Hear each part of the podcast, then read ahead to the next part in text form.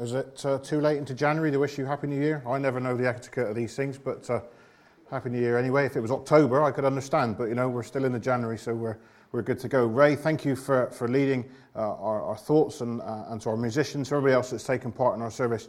Uh, this morning, we've got quite a, a lengthy passage to go through, as we've, we've read 48 verses in half an hour. We're going to be, we're going to be going some, so, so stick with me. But it's a, it's a passage where we come to a real pivotal point in God's book of what happens next. That's, that's where Acts is. Acts is, is God's book of what happens next. What happens next in his church, what happens next in the, the, the lives of his people, and what happens next um, to uh, the, the, story uh, of God's people as they make their way through the, the history of the early church. It's, we come now to what is a series of events that would change the course of the early church in its infancy. So let's to set the scene, as we, uh, as we should do when we come to the Word of God, that, that we have this man, Paul. He is now an influential uh, leader in the early church. He's influential in the early church's promotion, whereas uh, previously he was uh, influential in the early church's destruction. And God is, is moving his church along right up to the moment of where we are now. So then we come to this man, Peter, who we're going to consider uh, as one of our characters uh, from this morning. Peter has faced all sorts of challenges through his, uh, through his experience so far uh, as a disciple, as a man who saw the, the crucified and risen Jesus, as a man who has become influential in this part of the early church. He has dealt with death and sickness. And now he's about to deal with another challenge. He's about to deal with the challenge of his unconscious bias. He's about to deal with racism uh, and religious discrimination.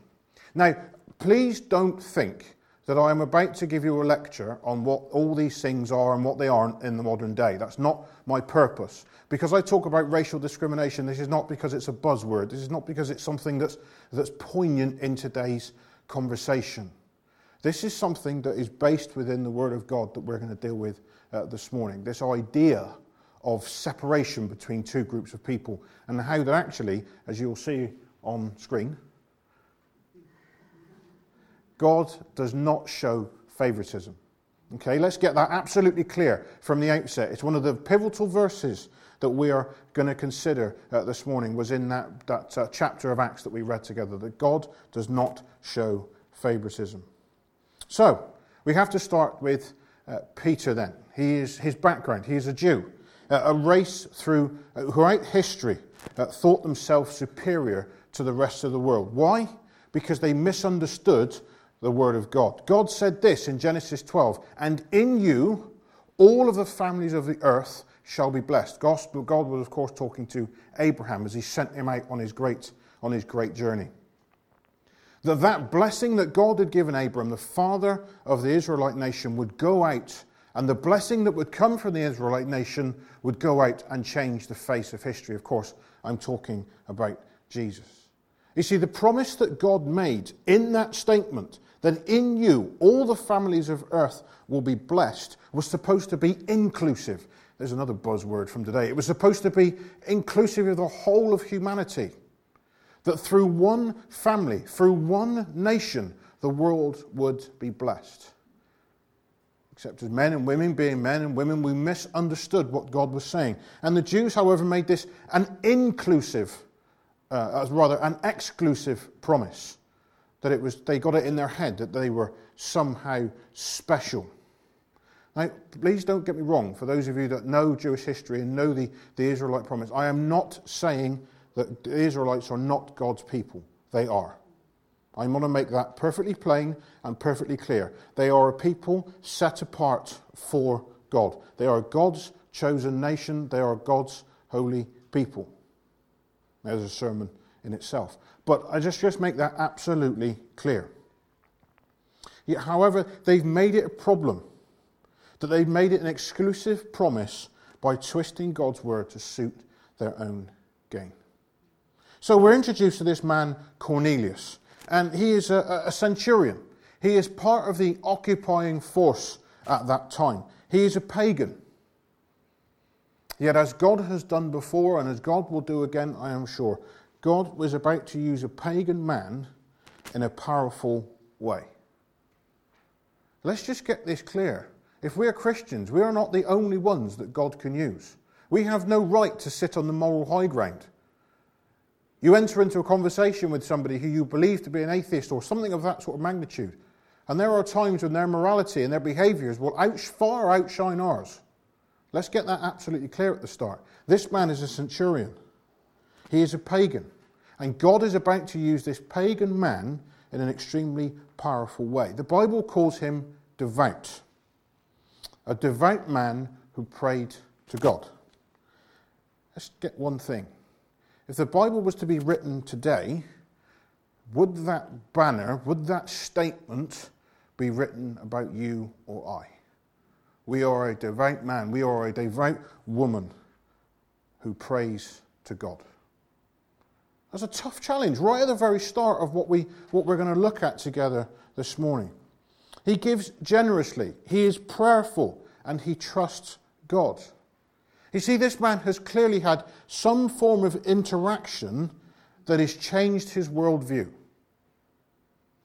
He's changed his worldview from believing in the Roman you know, gods of thunder and of lightning and very, very frightening and everything else that, that they believed in so he's come into this understanding of the one true God.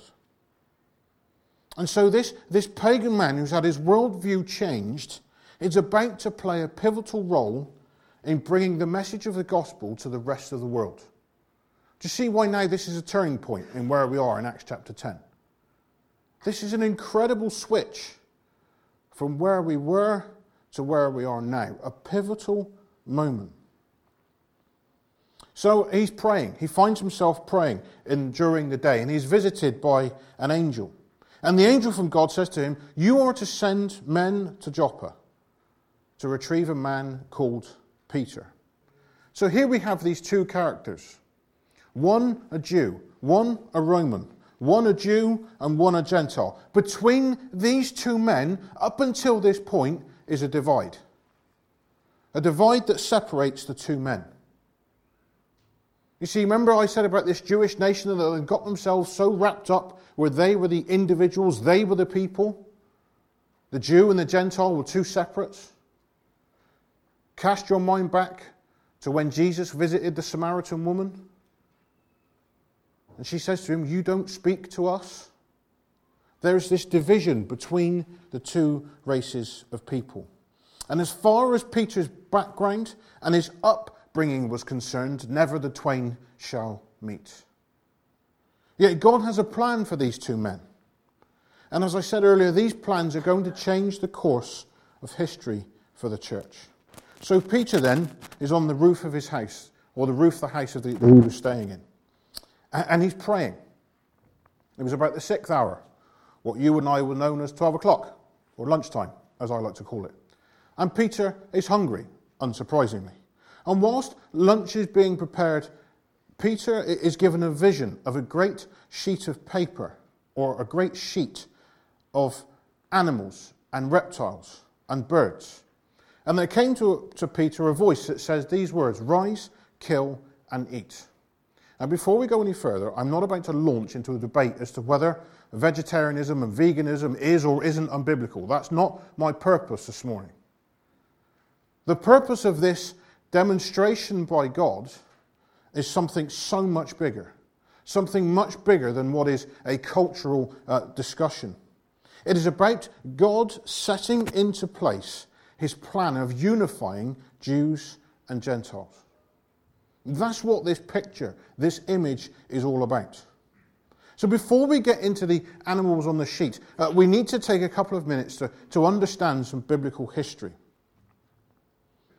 When God set apart his nation of Israel to be his holy people, set apart for his blessing, he gave them the law. This was, was more than the Ten Commandments. It was the whole law, the law that people were to live by, part and parcel of what the Jews uh, were, were, were living by. It was the law surrounding what animals the people were and weren't allowed to eat, what part of the animal people could and couldn't eat, what sacrifices to be made, how you were to wash, how you were to dress. All these things were there because they were given by God to instruct his people on how to be separate. The food laws that are mentioned in Leviticus are not there because God is somehow concerned with food hygiene. Okay, let's just clear that up. You see, this is it's, it's interesting. As you start to delve and to get into this business of the animals on the sheet, there are those people that, that out there have got so concerned about the fact that these food laws were there because God was somehow concerned with the hygiene of the people and they couldn't eat this because of that and they couldn't eat this because of that. Listen, these laws were in place by God to show that his people were separate. Jesus himself debunks this whole argument in Mark, in Mark 7, uh, verse 14 uh, to 23. And he says this And the, he called the people to him. He called the people to him again. He said to them, Hear me, all of you, and understand. There is nothing outside a person that by going into him can defile him. But the things that come out of a person are what defile him. And when he had entered the house and left the people, his disciples asked him about the parable. And he said to them, Then are you also without understanding? Do you not see that what goes into a person from outside cannot defile him, since it enters not into his heart, but his stomach, and is expelled. Thus he declares all foods clean. And he said, What comes out of a person is what defiles him. For from within, out of the heart of man, come evil thoughts, sexual immorality, theft, murder, adultery, coveting, wickedness, deceit, sensuality, envy, slide, uh, slander, pride, foolishness. And all these evil things come from within, and they defile a person. That's what Jesus was saying when he had that conversation and that instruction with his, with his disciples. So, really understand what these food laws were. You need to understand that that's why Jesus cancelled them. What Jesus is really saying, what Jesus is really interested in, is not uncleanliness from what you put into your body, i.e., by food or drink but by what comes out of your body that makes you unclean. You see, the disciples, being Jews, thought these laws meant that it was what you put into your body that made you unclean, when in fact it was the complete opposite, as our Lord said. You see, these people who were set apart for God and are still exclusive in that instance and very important for God and still very much are, the law of food was one of many ways that God was showing that they were separated. Of course, if you have a law that says you can and cannot eat certain things, that makes it very difficult to mix with Gentiles. That makes it very difficult to eat with everybody else. This led to the people to be holy, inverted commas, in a, in a ritualistic way rather than a spiritual way. Are you with me so far? Fabulous. So let's get one thing clear there were Israelites who called themselves holy, whose morals and actions were, were far from it. These were the, the people in business who undercut their uh, competition, the people in business who, who didn't look after their employees, the people who, who had no morals when it came to day to day life of how to treat others around you. And yet they would then say to the people around them, We are separate because we are God's people. You see, God put these things into place to remind them that they were special. They were set apart from Him. And when they disregarded the law of God, they became as corrupt as any other nation on earth. So, history lesson over. Let's apply that to us here this morning. What does that mean? What does this, all this mean so far to us? You see, the law that God put in place, over time, the people got the idea into their head that they were somehow special because of their spirituality, because of the things that they did. Let's get one thing clear there is nothing spiritual, successfully spiritual, about us. They had got it wrong. It is the love of God that makes us spiritual people. There's nothing within us. There's nothing within us as our natural human self that makes us spiritually successful before God. That only comes from God Himself when He interacts with us. You see, it also led to the false idea that the people were somehow good no matter what, whatever evil they did, and that the Gentiles were somehow bad no matter what good they did. There was this separation between them. The lack of recognition by the Jews was one of the reasons that the Gentiles were so against them. How does it affect us? Well, if we say we are Christians, and yet we behave nothing like it in our lives, and we live and treat God as if He has no place in our lives, then it makes it almost impossible by our own actions for a believer, or rather an unbeliever, to trust in the same God that we claim to trust in. Think about it this way. The easiest example that you come back to with this is you are a representative of a nation. You are an ambassador. You go to visit some faraway land, you know, because you want that faraway land to invest in your products, to invest in your country, to be to put America, I mean to put Great Britain first, to quote somebody famous. And you arrive and you are utterly useless. You've not done your research, you don't understand what you're talking about, or actually, what you really do is you turn up as a representative of Great Britain and say, actually, what I'm here to do is give you the benefit of Peugeot cars because I'm actually a secret ambassador for France. It's complete and utter nonsense. You wouldn't do it, would you? Let's be honest, even a muttering idiot like me could understand that. You wouldn't do it. So, why on earth when we are trying to tell people the biggest message that we can ever give somebody, do our lives not match up to the message that we're trying to present? It's hard. And as I sat in my office this, this week and wrote that and challenged myself with that, it's hard and it hurts because you question yourself, you examine yourself, and you think, and ultimately, like I did, I sat there in quiet and I felt like I'd let the Lord down. And I'm not saying that because I want you to go, oh, there, there, I want your sympathy. I'm telling you because that's the challenge that I picked up from God's word this week. And I hope and pray that that challenge comes across to you as well. If we are going to change this country, if we are going to change the people around about us, if we're going to introduce them, if we're going to show them to the living God, then we need to represent Him properly and we need to behave like his children.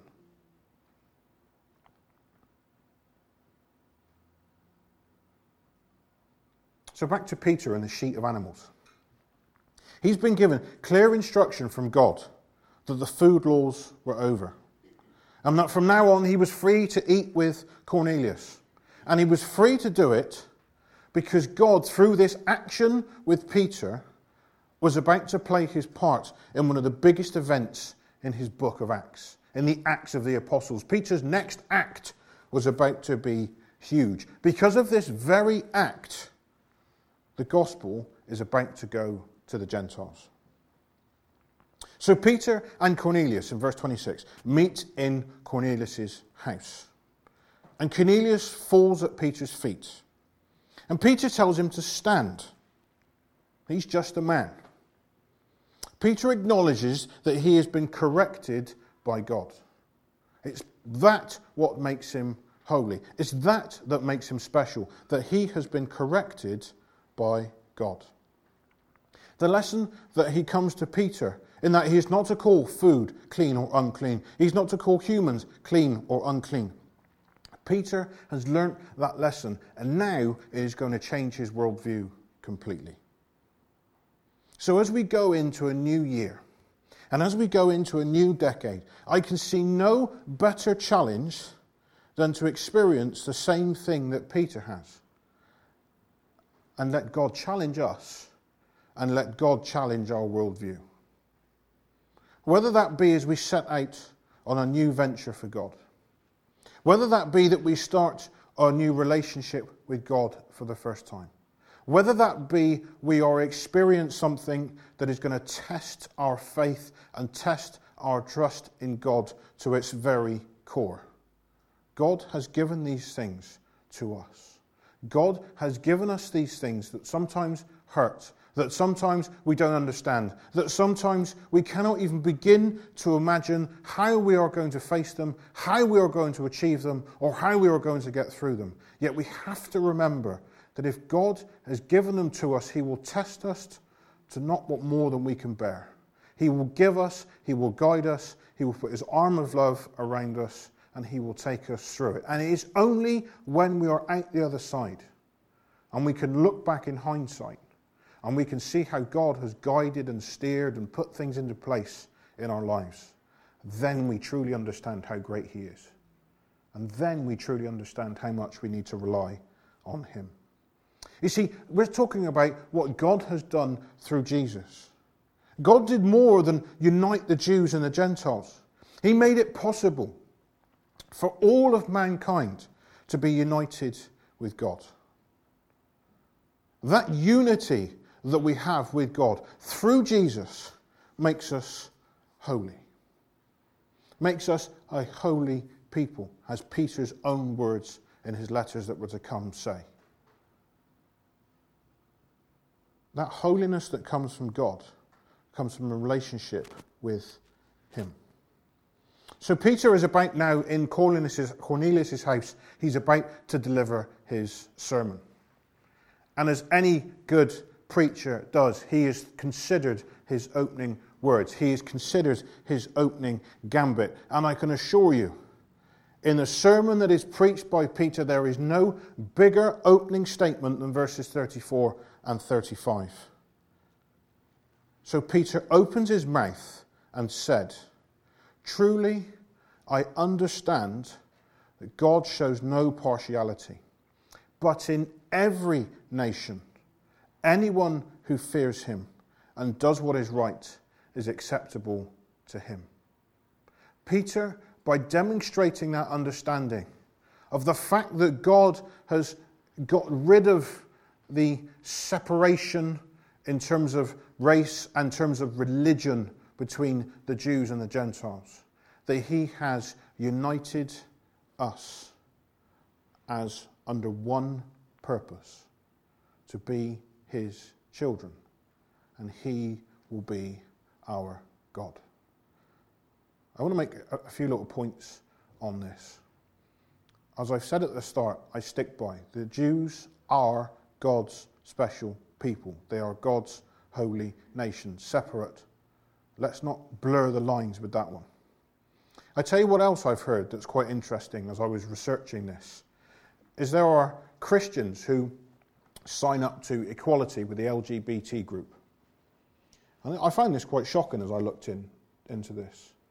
That there are churches out there who will preach these two verses as God saying that the actions of the LGBT group are to be approved. Let's get this absolutely clear. God is very clear on the position of the LGBT group. Now, I know I'm putting myself on a pedestal. I know I'm putting myself as this is being recorded and this is going out on the line. And there is a potential for me to come under attack because of that. I don't care in that instance because this is not to pervert the Word of God. These verses speak of the unity between Jews and Gentiles, nothing more. These verses speak that God has united Jew and Gentile to be his holy people, to be the people that are called his children and he will be our God. That is what these verses mean. You see, this statement shows that Peter's mind has been changed. And it, it brings us back to where we started that God shows no favoritism.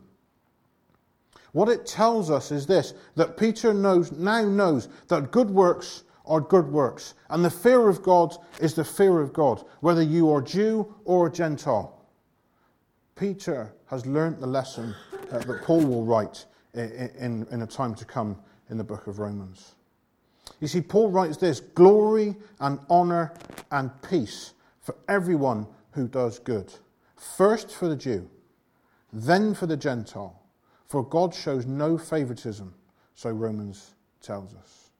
Peter then says this to Cornelius that God has heard your prayer.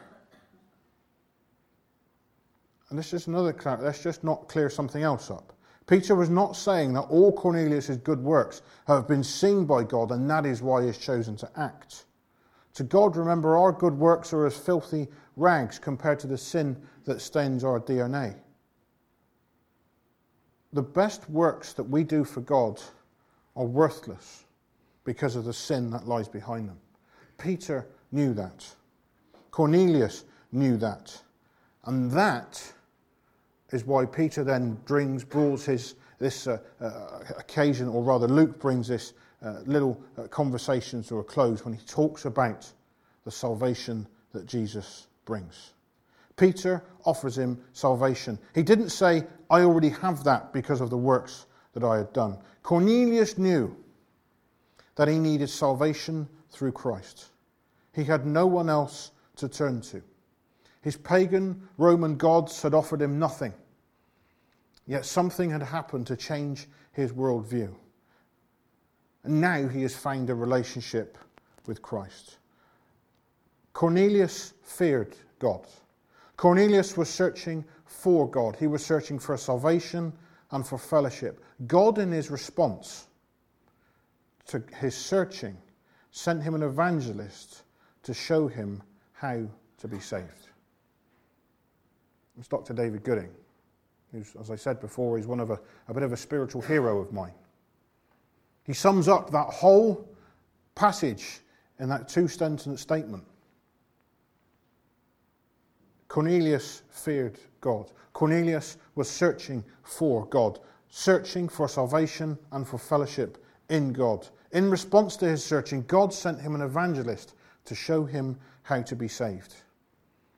Is that you? Is that why you're here this morning? Are you searching for salvation? Are you searching for meaning in your life, for fellowship? Are you searching for God? If you are, God has done the same thing for you he did for Cornelius. He has brought you to a place where you can find his salvation. So, Peter was a man who witnessed the death of Jesus. He was a man who saw the same nothing in the three hours of darkness of everyone else. Yet the death of Jesus changed his life. And the death of Peter uh, and the, and the death of Jesus can change your life. Peter saw the resurrected Jesus. And the resurrected Jesus changed his life forever. You see, the death and resurrection of Jesus is what it takes to change your life and my life forever. And as we come to the end of this pivotal chapter in, in the story of the Apostles' Acts, we come to the subject of holiness. To be holy before God, the process starts with forgiveness. All the prophets bear witness to that. So, verse 43 says, That everyone who believes in his name receives forgiveness of sins through his name.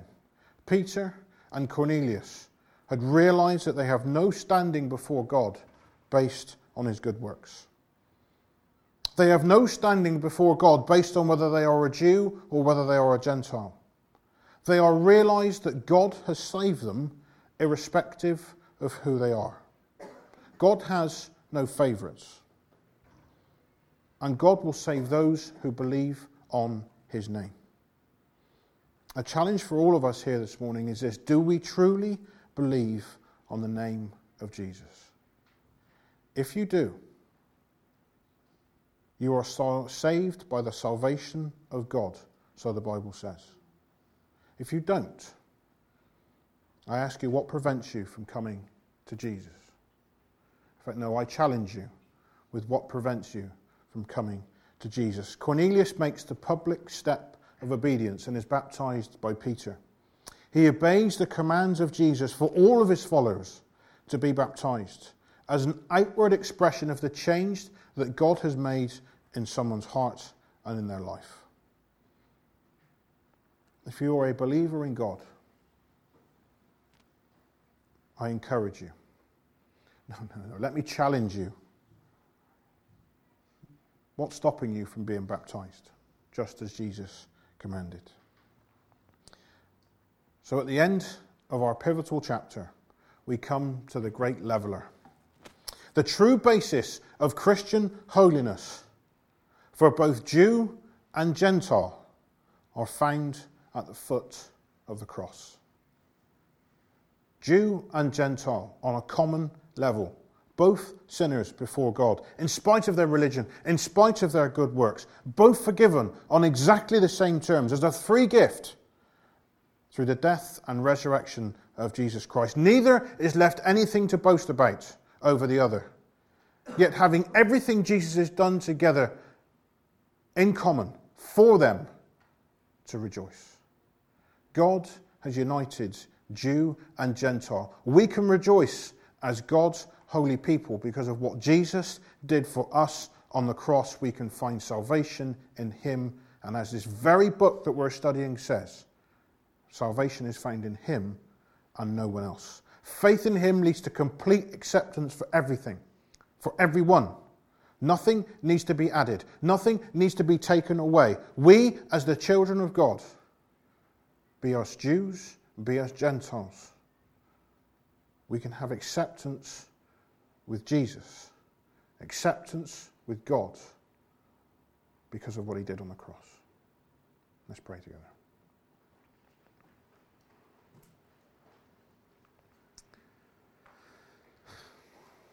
Father, we thank you for the challenge of your word. Father, we thank you that your word is alive, it teaches, it trains, it rebukes. And Lord, we would ask and pray that as we've come under the sound of your word this morning, that we would ask that it would do just that. That, Father, it would highlight those areas in our lives where we are not close to you for whatever reason that may be. Lord, we, thank you that you are a God who is interested in us as his people, in us as his children. Thank you that as we've come to this uh, pivotal point in the book of Acts, that Lord, you saw fit tonight to unite your people, be they Jew or be they Gentile. Father, we thank you for the nation of Israel. That, Father, without it and its history, we wouldn't have had the gospel, we wouldn't have had a Saviour. And, Father, we realize that that, Father, they are your special people, a people set apart for you. And, Lord, in the end, they will have the victory. But, Lord, we pray now that, Father, you will work in the hearts and lives of all of us here this morning. That as we've come under the sound of your word, Lord, we ask you, pray that it challenges us. That, Father, it helps us to appreciate you more. It helps us to understand what you've done for us. And, Father, that it would provoke us to react, be that in baptism, be that in salvation for the first time, or be that in going out and sharing the message of you to the world around us. So, Lord, we come together. We give you thanks for your word in Jesus' name. Amen. Thank you.